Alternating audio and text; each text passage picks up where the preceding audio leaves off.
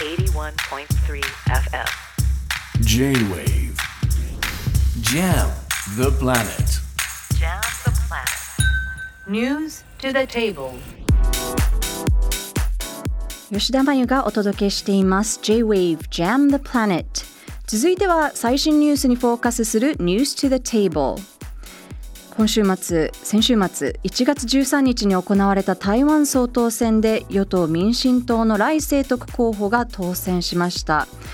アメリカと密接に協力していて中国の圧力に対抗してきていた前政権の路線が続くことになります。で一方同時に行われた国会議員の選挙では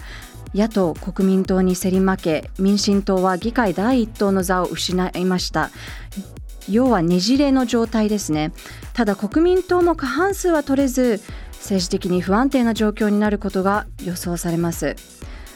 本日はロイター通信台北支局の北アジア地域統括プロデューサーとして現地取材を率いているアンジー・テオさんにお話をお聞きしました。まず最初にですねアンジーさんに総統選を終えての街の様子をお聞きしました。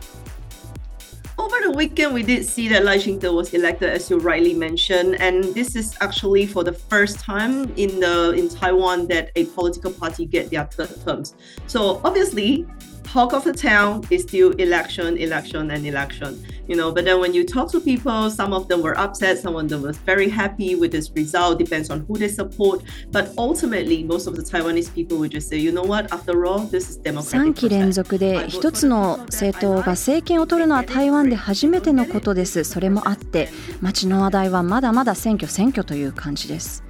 ただ結局のところほとんどの台湾人は私は自分の好きな人に投票してその人が当選すればいいしもし当選できなくてもそれは民主主義のプロセスであって私たちはそれを受け入れるというわけで非常に平穏な状況が今日は続いています。民主主義のプロセスが続いているということが大切ですよね。続いて中国の反応ですけれども中国政府明らかに来清徳氏の勝利に動揺していますし新しいリーダーを祝福したアメリカ政府と日本政府非難しています。この選挙結果中国政府にとっては何を意味するんでしょうか。もちろん誰も中国との戦争など望んでいないとも思いますけれどもアンジーさんどういったコメントを残してくれたんでしょう。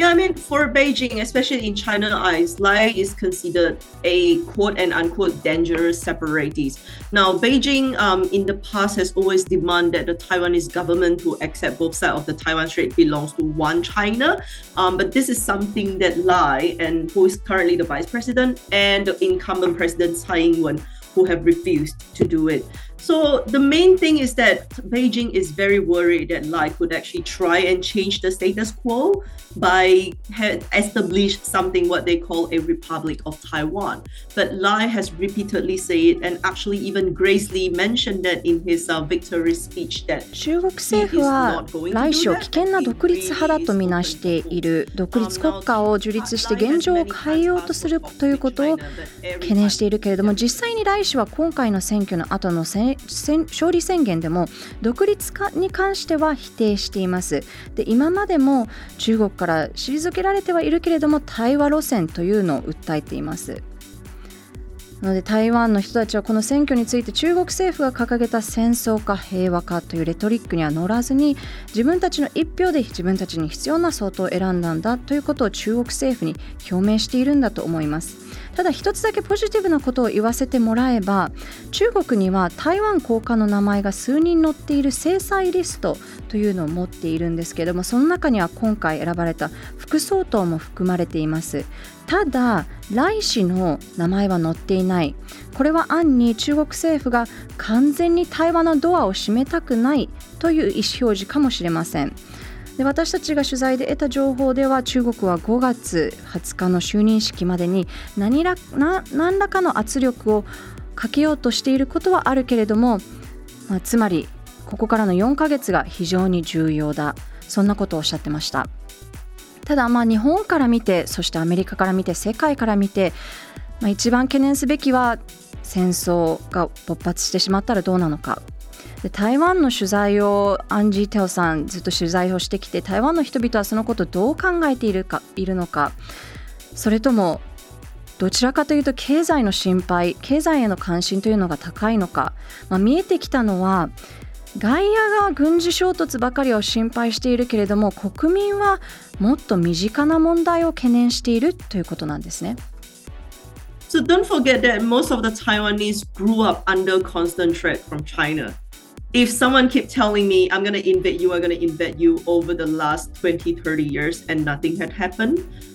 what would you think, right? So most of the Taiwanese mm. that we actually meet on the ground, they are pretty relaxed. They're like, you know what? I don't think this will ever happen. Um, however, I'm not ruling out uh, that there are some minorities that still really worry about the prospect of war, um, and and they decided to make a different decision this time because they were saying that you know what, I need to vote for a political party that can safeguard my property, my wealth. And you actually rightly point out that economy is what people really care. Um, this is why we did see a surge in support for the third party. 結局のところ、台湾の人たちにとっては20年、30年、何十年も中国による軍事侵攻というのは結局なかった。だから台湾の人たちは、まあ、戦争よりも自分たちの財産、富を守ってくれる政党が良いと。でつまりは今非常に高くなっている不動産価格そして低賃金など経済面での不満をあの持っている人が多いと。で正直なところ結局のところ台湾の人たちが心配しているのは日々の生活のこと。そしてなぜかそのような報道があまりされていないというところに台湾の人々は不満を持っている。そんなことを話していただきました。さらにですね今回来週は総統選には勝利したものの民進党は第一党の座を失いました。一体今後来氏の政権運営どうなるんでしょうか。DPP has enjoyed DPP Democratic Progressive Party um, that has ruled Taiwan for the last eight years has enjoyed majority in the parliament for the last eight years. So this is actually the first time that they do not gain the majority. Now, what does that mean? It will mean it's a very, very difficult um, four years to come for Lai because he will have to first gain the trust and support of two oppositions party. We're talking about the largest opposition party, Kuomintang, and also um, the smaller TPP party, um, because both of these oppositions party ha- are have voiced their interest to restart a trade service pact. Um, with Beijing. So, and also, they were also worried 過去8年台湾を統治してきた民進党ですけれども今回民進党は過半数を取れなかったでこれは 今後の政権運営で2つの野党の信頼と支持を得なければいないいけないことを意味する。で例えば軍事費1つ取っても承認を取るのもねじれなので手間がかかる。ということで来週はこれからタフな4年間を迎えるかもしれないということを話していただきました。最後にですねマレーシア人であるアンジー・テオさんにとって民主主義のプロセス自体が羨ましいという話もしてくれました。So for me personally, I think it's a very interesting um, process to kind of learn what uh, what China, Taiwan election is it is about. And being a Malaysian, I really envy the democratic process and actually how some of the people that I speak to they just say, you know what,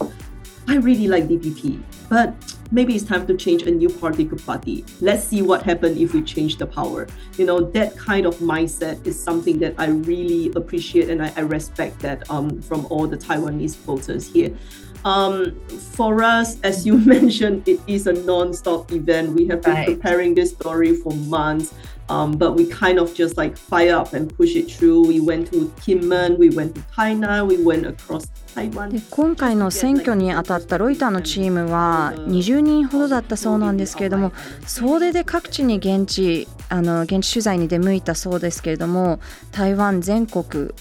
に向かって現地取材に出向いたそうですけれどもやはり現地取材をしないとわからないということも多かったそうですで中国の近くのエリアだから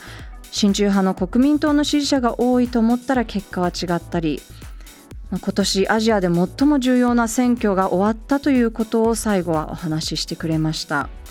ということで台湾の総統選についてロイター通信台北支局の北アジア地域統括プロデューサーとして現地取材を率いていたアンジー・テオさんにお話をお聞きしました。J-Wave. Jam the Planet.